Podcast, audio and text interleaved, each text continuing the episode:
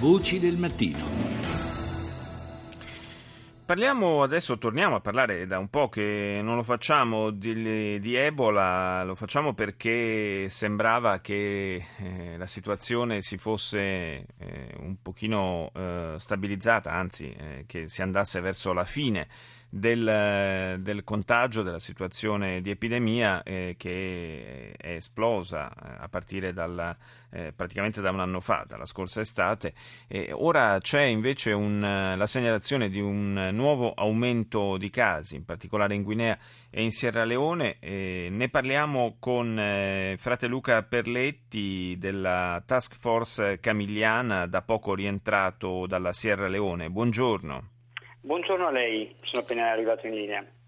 Eh, senta, il, mm, la, che, cosa succe- cioè, che, cosa sta succedendo? Come mai eh, si, si, sta rinnovando l'allarme? Sembrava che ormai le cose si fossero incanalate nel verso giusto, verso la fine di questa emergenza.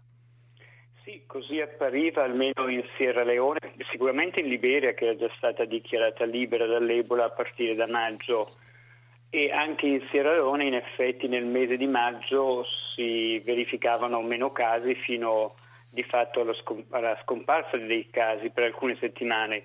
Purtroppo nelle ultime due o tre settimane di giugno si è assistito ad un, ad un ritorno della, della, dell'infezione con piccoli casi, eh, la settimana scorsa 9 casi, però la settimana prima 21, che comunque fanno allarmare anche perché eh, il focolaio rimane sempre acceso è soprattutto concentrato in tre distretti, il distretto di Porloco, il distretto di Cambia e il, eh, la città capitale Freetown.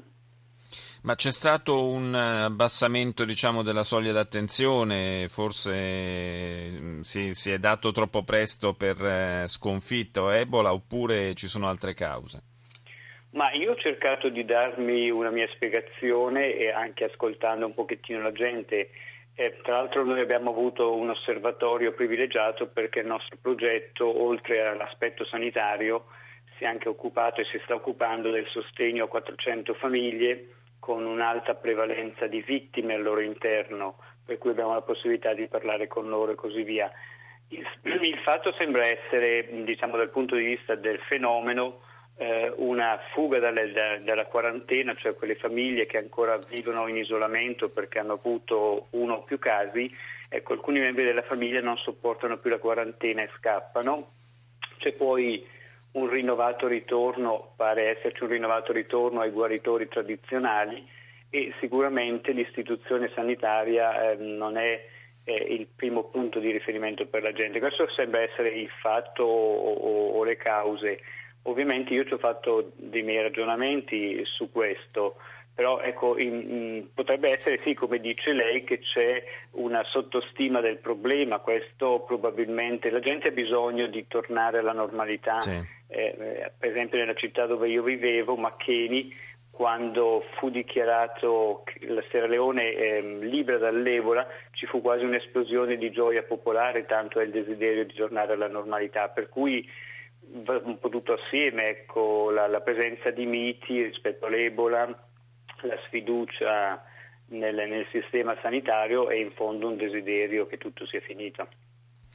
Grazie a frate Luca Perletti, speriamo davvero che si riesca a mettere un punto a questa, a questa, epidemia che tante vittime, migliaia di vittime ha fatto in Africa occidentale. Grazie a frate Luca Perletti di essere stato con noi.